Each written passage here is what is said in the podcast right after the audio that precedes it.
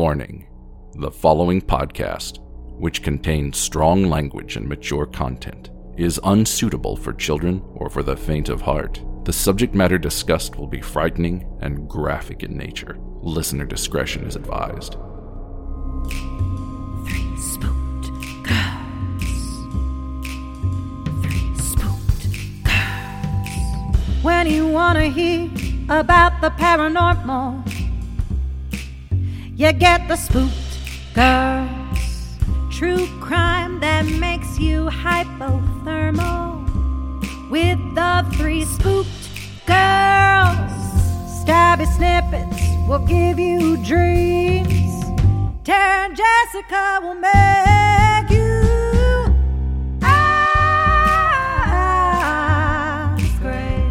along with the spooked Bring on the slaughter, we on that haunted ground. The three spooked girls.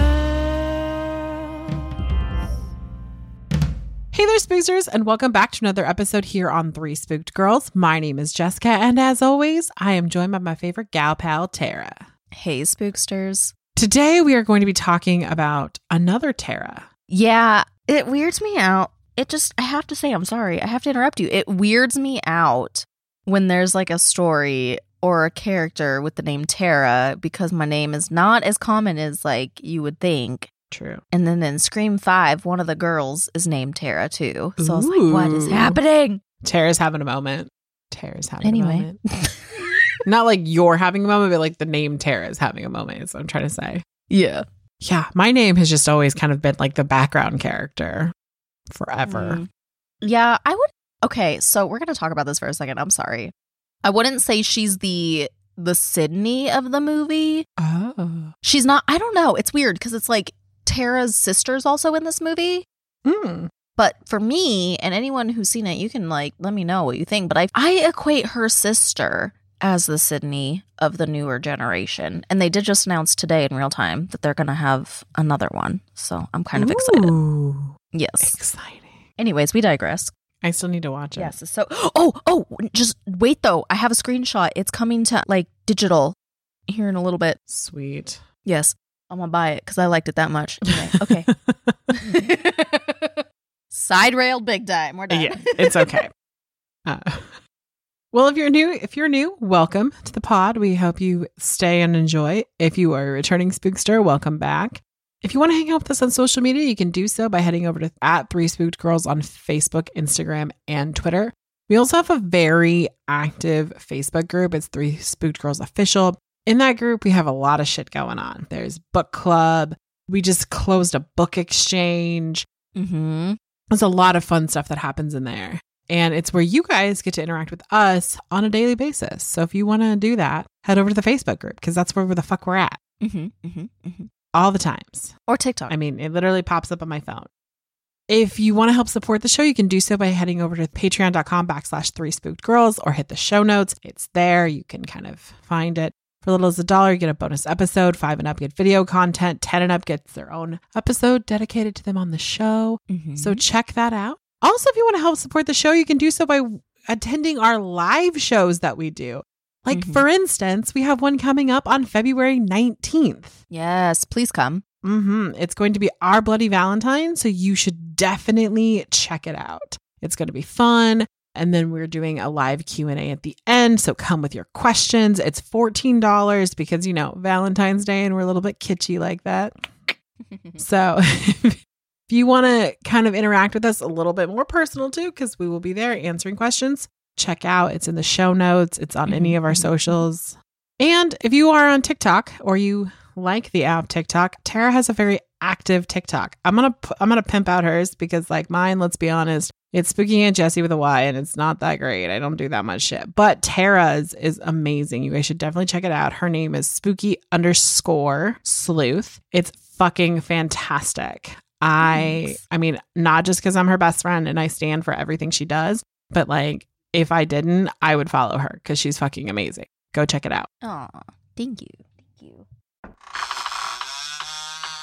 EveryPlate delivers pre portioned ingredients and easy to follow recipe cards right to your door. so you can spend less time prepping and cooking and spend more time enjoying good food. Choose between 17 recipes that change each week and swap proteins, veggies, and sides to your liking. While most meal kits come with a premium price tag, EveryPlate offers tasty dinners that won't break the bank. Some standouts on the menus for me this week are the sweet chili pork tacos with red cabbage slaw, zesty crema, and peanuts. And the other one was the garlicky white sauce flatbreads with tomato and roasted zucchini. Give yourself and your wallet a break. Enjoy delicious, affordable meals delivered to your door and ready to go in just six simple steps. Try EveryPlate for just $1.79 per meal by going to everyplate.com and entering the code SpookedGirls179.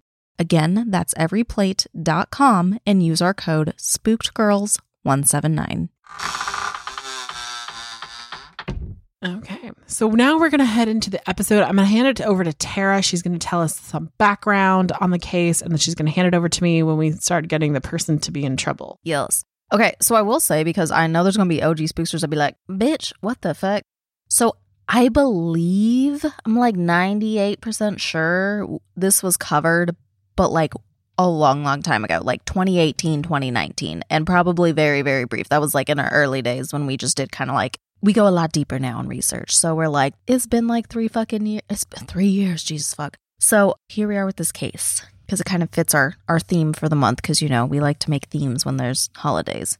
So, Tara Grant was born on June 28th, 1972. She was one of two kids in her family. She her other sibling is a sister, and her name is Alicia. They grew up in a small town in Michigan, and after high school, she attended and graduated from Michigan State University with a bachelor's in business. And after college, she began working at Washington Group International, who was later bought out and became United Research Services or URS Corporation. And basically, this is a company that does engineering, design, and construct in like construction type of firm. Mm-hmm. And they also deal with U.S. federal, they're a contract, a government contractor. And they have offices all over the U.S. and in South America as well, in Asia, Europe, I believe Africa is what it also said, all over the world, essentially. And their home base office is in San Francisco. Now, Tara was thriving and extremely successful in her career. She was moving up the corporate ladder quite a bit. And as she did, she traveled a lot for work. And actually, when she was still in college, before she had graduated, is when she originally met her husband, Stephen. They weren't together or anything like that. He was attending the school too, but later dropped out. And she was actually not interested in him at all. She had a boyfriend back home and they just people said they are complete opposites, so she just wasn't about it. Tara was described as smart, beautiful, and successful, while on the other hand, Stephen was said to be average and post the crime, because we know we're talking about a crime here, described as the person who would rob a convenience store and leave his wallet or ID on the counter, aka not smart at all. So, and that came from one of his friends in like a special right, that's afterwards. what I was giggling about. I was like, he had this one friend who was just like, yeah, he's stupid. He was gonna be on like that TV show, like World's Dumbest. Yes, world dumbest criminals, shit like that. Yeah. Now, Stephen had been interested in politics and had had some jobs with it during the earlier 90s, but he had a hard time finding a solid job in that field. Well, before they got together, Tara's grandma would end up dying, so she went home to be with her family. And Stephen was like super up her ass, trying to be like impress her and convince her to go out with him. So he decided to go up there for some moral support. And this was about five or six hours away, and he just showed up. Mm-hmm.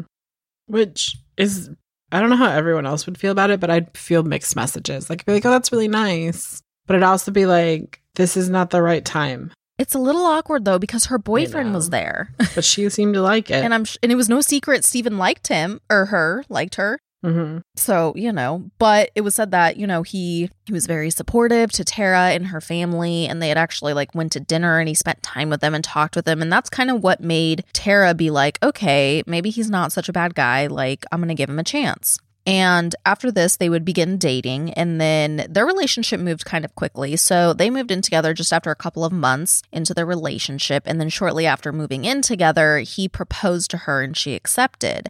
And he came off as like this really thoughtful and loving guy. You know, he had proposed to her at this, like, I think it was like an art gallery or like someplace she really liked that did art exhibits.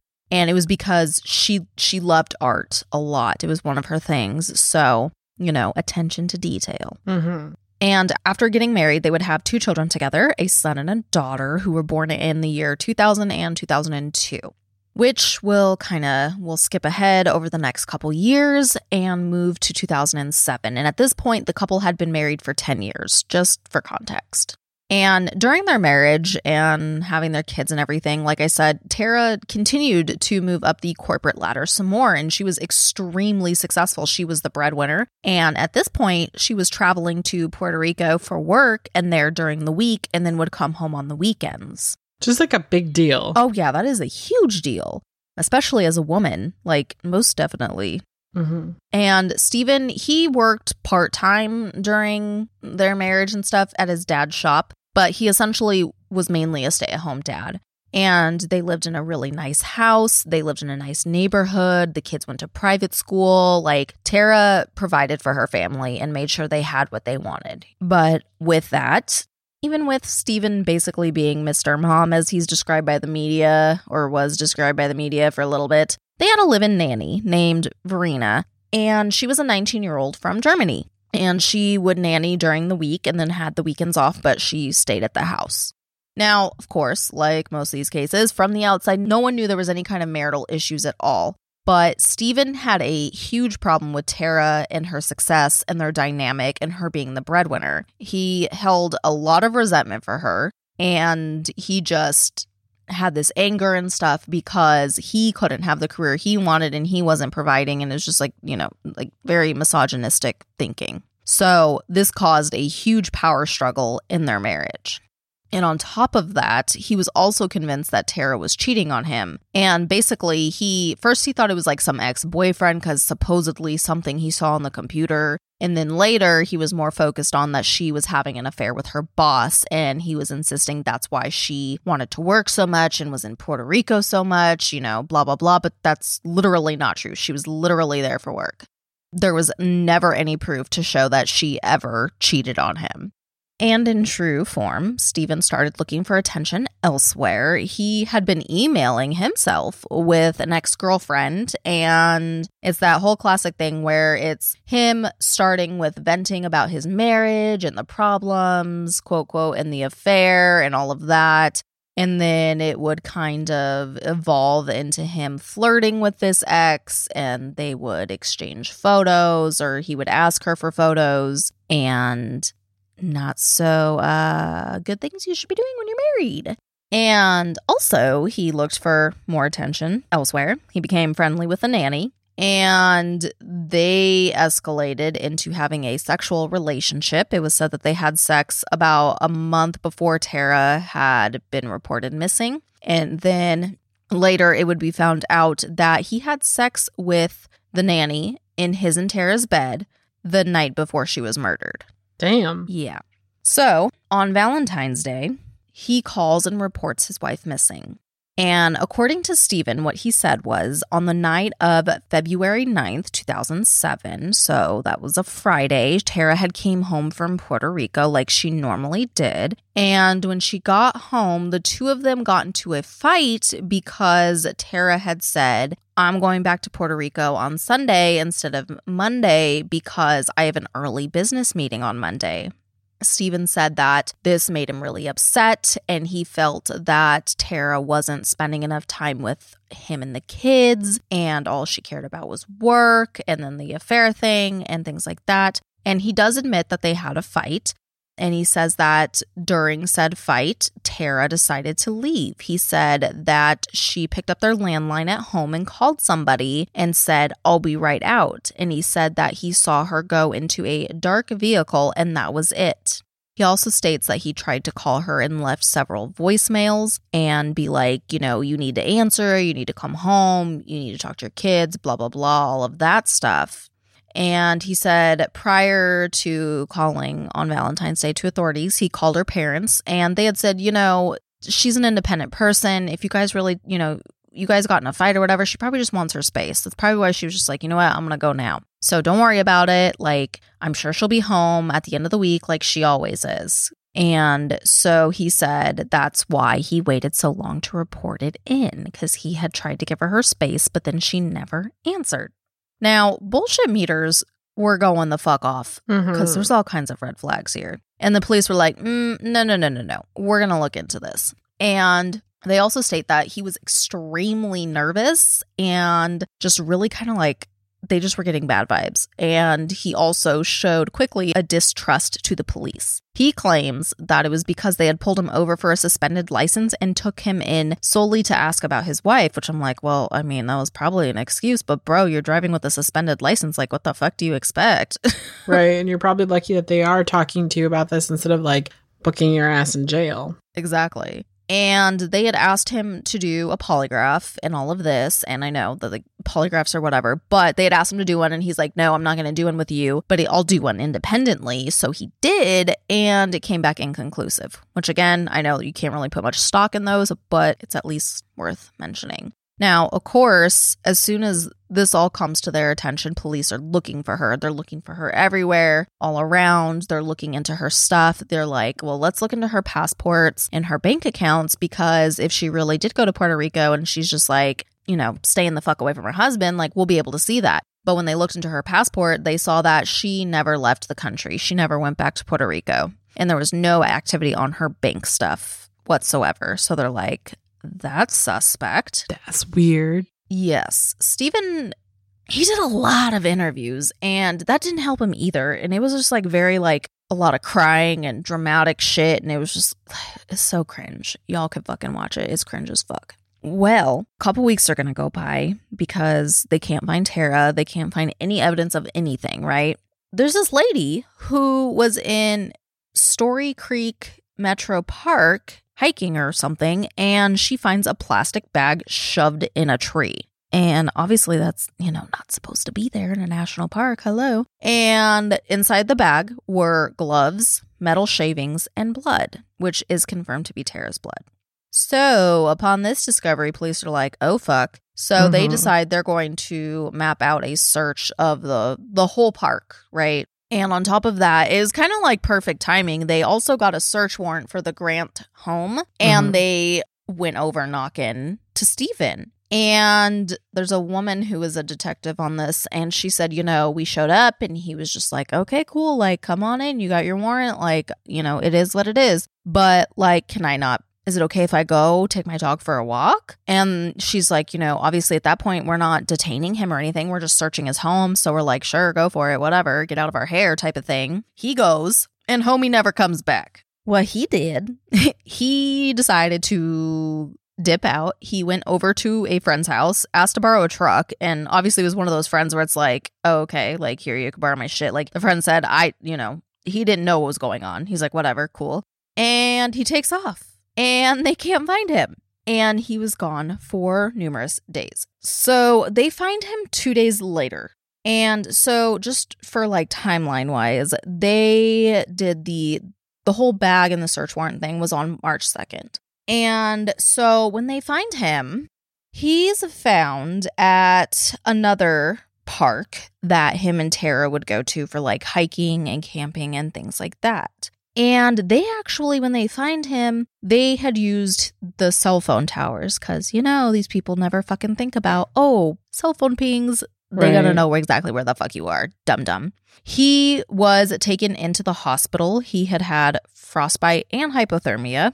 And police say that it was completely clear that he was planning on taking his own life Mhm. because, along with him, they found suicide notes and goodbye letters for the kids. They also had found pills, alcohol, and razor blades. Also interesting, they found a toy gun on him, and basically, they're like, we're assuming that, which it makes sense because it was like one that looked like a real gun, he was going to draw it out and essentially have suicide by police. Yeah. And this is when they, you know, when they found him, they took him to the hospital and investigators were like, you know what, we'll let you treat him and everything. But as soon as he's stable, we're going to talk to him. And it was actually the county sheriff, Mark Hackel, that was like, no, no, no, no, no. He's got to answer to this. He's going to be given charges of the murder of his wife because while they were looking for him, they found some things in the house. But I'm going to let Jessica tell you guys about that right now. So I'm going to back it up just a little bit to kind of overlap what Tara was talking about. Yes. So when they were at his house, when the police were at his house serving the search warrant, and he was like, I'm gonna go walk my dog, but they didn't actually, I don't think he took his dog with him. I think he just fucking bolted. They were like, you know, they were executing a search warrant. So they're looking through his stuff and they get into the garage and they see these there's like a sled and there's some toy like it's like there's a, a bin with toys because their kids are like four and six. Some they're like really young. So there's like this mm-hmm. tub of toys and then next to it is just like a you know those big plastic totes there was like a dark colored one so they opened it and it, they see all this plastic what they think is a bunch of plastic folded up inside of it and the detective sticks his hand in there and pokes at it and every single fucking thing says and it gave way and i'm like oh no no no gross gross gross so Mhm. they were like, "What the fuck is this?" And they were like, immediately knew something was wrong. This isn't a bunch of plastic folded up. This isn't just. It's there's something weird. So they open it up and they find a human torso. It is from the neck down to the thighs. Mhm. hmm And they were like, "Holy shit!" They've just found Tara at this point Yeah. right? Or part of Tara. And this is where they're like, we have to find Stevens. He's obviously like either he's killed her or he knows who's killed her and is holding like part of the like he's part of this. Mm-hmm. So they go on the hunt. They find him through the cell phone towers. Like Tara says, he's basically like lying under a tree, exposed in the wintertime, Right. like in fucking the mid northern Midwest. In like, Michigan. Yeah. Yeah, it's fucking snowing. Like it was bad. And like Tara said, they took him to the hospital and he was being treated for frostbite.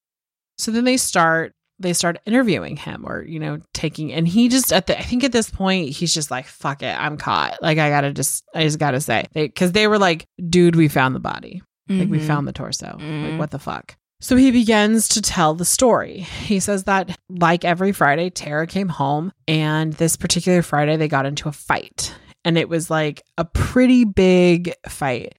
And basically Tara's like the gist of it was like Tara was like, fuck you, I'm taking the kids, you're never gonna see them again. You're horrible, like that kind of shit. And it said that in the fight, she grabbed his hand at one point, and this is what set him off. And he began to choke her. And he said, I, I, think in some of the reports too, he tried to say that she smacked him or something. yeah, But I don't think that was actually true. I think he was just trying Mhm. to like be like, "Look, this is why I did it," and it's like, "No, bro, right. no." Yeah. But I think the the general consensus is that she probably did grab his hand, but it was Mhm. probably like who knows how that came up. Right. But he said that he started to strangle her and that he just couldn't stop and then he knew he had to finish it and then get rid of the body or he was going to go to prison. So he panicked. I believe at one point in time he like got out a like a shirt and put it over her head and was like continuously strangling her. So this took about four like people we talk about this a lot. Like people think like strangulation is like in the movies where like the guy walks up to the other guy and puts his hand on his neck for like 30 seconds and the dude is dead. I mean, Mhm. unless you're crushing windpipes, that's not happening. Hmm No, it takes several minutes at least. Yes. And this this situation gives me very much Chris Watts vibes. Mm-hmm. So then he puts a belt around her neck and drags her out into the garage and loads her into her SUV. And she's there for 2 days. And he says too, like he dropped her at some point, and it sounded like a watermelon hitting the concrete.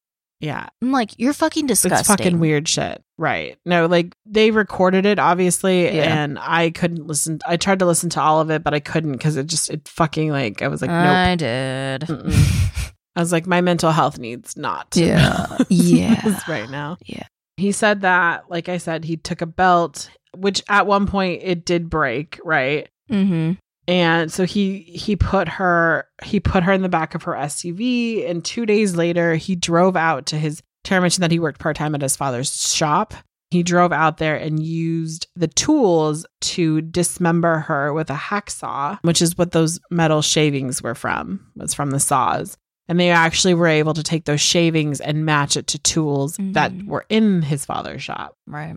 He said that he was drinking whiskey and he was so distraught that he threw it up. Which I'm like, good. process. You should fucking throw up. You fucking piece of shit. You should have choked on it. Right. It- basically, he kept telling himself, like, when the detectives were like, How could you do this? Like, how could you Mhm. dismember your wife? Things that he was just like, I told myself, Look, if you don't do this, you're going to prison for the rest of your life. And I just had to keep cutting. Joke's on you. You went anyway, you dumb bitch. Right. So then he packs her up into these like totes and like different bags and whatnot. And he kind of heads out into the park. He said that he took his children's little red sled, that's a little plastic sled, and loaded her remains up and walked out into the park. And he began to scatter her around and like burying her in different locations. At one point in time, he was like out there, and I think a police officer went by and he got nervous and the sled like fucking like took off down the hill and he had to like chase it down and it spilled out. Yeah. I was like, the It's fuck? like so bad. I, it's like I, I when I How heard he didn't that, get I didn't know how to react. I'm like, oh my fuck! Like he's lucky nobody was around at that point. Because like, can you imagine if like a little family's there and they see a fucking like head? Head roll out? Oh my god! I'm just like, how is this real life? Jesus. Well, Stephen had a little bit of problem with the paranoia of this situation. So he had buried her throughout the park and he would get paranoid that someone was going to find her. So he would dig her up and move her around. Mm-hmm. So there are still parts of Tara that are missing because he couldn't even remember where the last time where he buried them. But basically, the torso was the biggest part, and so he's like, I have to go get that part. So he went out, dug up the plastic bags, put it in the tote, and then was it took it back to the house. Mm-hmm. This is the exact time, like literally within minutes of him putting her in the garage. They Like he did up. not like she hadn't been there for more than a couple hours, I would say. The fucking police show up and execute a search warrant. so crazy because like think about it. If they had went there earlier that morning or like the day before, they would have missed it. Well, right. And I think one of the reasons they were doing he he had to keep moving her body was that they kept searching the park because Mm-hmm. like Tara mentioned earlier, Stephen gave a lot of fucking interviews. Like he like we we talked about like in the Chris Watts case how it was weird that Chris Watts gave a couple interviews, Mm-hmm. but this was like different. Oh, this dude was on there all the time. Right. Like anytime he could get on TV, he would. And the fact of the matter is, is like he wouldn't talk to the police. Like he wasn't helpful. Like at least Chris talked to the police and was like trying to play like like the loving, concerned husband. Stephen wouldn't. He wouldn't talk to the police. And he would just go on air and cry and cry and cry and build the sympathy and build the sympathy and build it up. And people were like, this guy is just out there trying to find his wife, you know, but that really wasn't the case Mm-hmm. And he wouldn't talk to the police. And it was interesting because when they started searching the park, he suddenly became very helpful. He wanted to be part of it. He wanted to be part of the search party and things Mhm. like that, which is something he hadn't been up until this point. Mm-hmm. So Stephen has now told the police that, like, you guys literally came, like, right the fuck after I put her in the house. And he's like, I knew I had to get the fuck out of there. So, like, he was like, I said I was going to walk my dog. An officer was like, yeah, you can, but really should you type it was like they knew they couldn't just like let him go, but they also knew they could they had no legal precedent to keep him. So they were Mhm. trying. So then when he like walked out to his truck, they're like, Where are you going? Why are you getting your truck? And he's like, Oh, I left my wallet. And then when they he realized that he couldn't take his own vehicle, that's when he went over to a friend's house and borrowed one. And that poor dude was like had no idea that this guy this was happening. Like right. I know. Right. So Stephen basically has like admitted to this horrible, horrible crime. At this point, he's like confessed to the police that he had an affair with the nanny. One of the things that he he acted like he was refusing to help the police was is that the nanny, the company the nanny worked for, sent her back to Germany. And he acted like the police had done that. But I think it was the it was the it was the company who were I think trying to protect her Right. Because there was the possibility that she did something to Tara. Mm-hmm. Mm-hmm. Well, the police were like, okay, so we have we've literally found a huge part of the body in his premise or in his house. He's confessed. So at this point in time, they're getting ready to go to trial. And the 250 page document that recounts the story of what happened to her was actually released as a result of a Freedom of Information Act request. Like people had put it in. And the defense, whose name was Mitch, I'm going to say this wrong, Ribeter. That's probably not how you say it at all. That's fine. he was like, This is a huge problem for the defense. Like, how can my client get a fair trial if people can just read this? Motherfucker, I don't care. Like, come for me, you dumb dumb. Like, that's rude. and basically, he was saying, like, how can you have an unbiased jury if everyone knows? And he goes, And once you ring that, he's like, Once the bell is rung, it can't be unrung, can it? This didn't help. You know, and they, they go into the fact that, like, he waited five days to call the police Mm. and not 48 hours. Like, and I think her family corroborated the story. Like, yeah, he called and we told her, like, leave her alone. It is also known that Stephen didn't like the police because apparently in 1989 he was arrested for having a concealed weapon, but he'd served no time and he just paid like a $500 fine. So they had a preliminary hearing on May 15th. It was determined that the Freedom of Information Act release was not going to prevent him from having a fair trial. So he went to trial in December, about December 1st, actually. And the trial lasted three weeks. And on December 21st, 2007, he was found guilty of second degree murder and the mutilation of a corpse because basically they were saying that he did this out of like in a, the heat of a moment. Mm-hmm. And this is what the jury decided. And the judge was fucking pissed about Right. it. Like the judge was like, Right. "Are you fucking kidding me? Like this dude strangled his wife." No, no, no. Right, exactly. And then he talked about too, like when he was dumping her body parts in this fucking park, that he's like, Yeah, I was careless in where I put her and didn't do very deep graves with it because I just wanted the wildlife to take care of it. Exactly. Homeboy fucking put thought into it. 100%. Exactly. So on February 21st, 2008, he was sentenced to 50 to 80 years in prison. It's just, it's to me, it's just like, are you fucking kidding me? Like, how, how, fucking how? Right. So, like, but what I, I want to say is, I think it's really good that, like, within like a year, almost exactly a year of him being caught, he was sentenced. Mm-hmm. Yeah, that's pretty quick. The really sad thing about this is that, like, Stephen took away Tara from her kids, and they Mhm. were so young. They were four and six, Right. and they they grew up with her sister, but still, it's like not the same. And the fucked up part is that even if he was kind of a selfish prick, they also lost their dad, so they Mhm. lost everything. Yeah. I can look at that and see how that's even more sad for those children. Stephen did try to like once he was becoming a suspect, like outwardly, publicly, he then tried to spin it that Tara was a bad mom. Mm-hmm. Yeah, he would go and talk shit about her to the media. Right. I mean, he, this dude gave as many fucking interviews as he could. He cried all the Mhm. time. It's just, that's so sociopathic. Mm-hmm. And being like, I was a better mom than she was, and all this other shit. And it's like, mm-hmm. okay, It's not really how that works, but cool. no.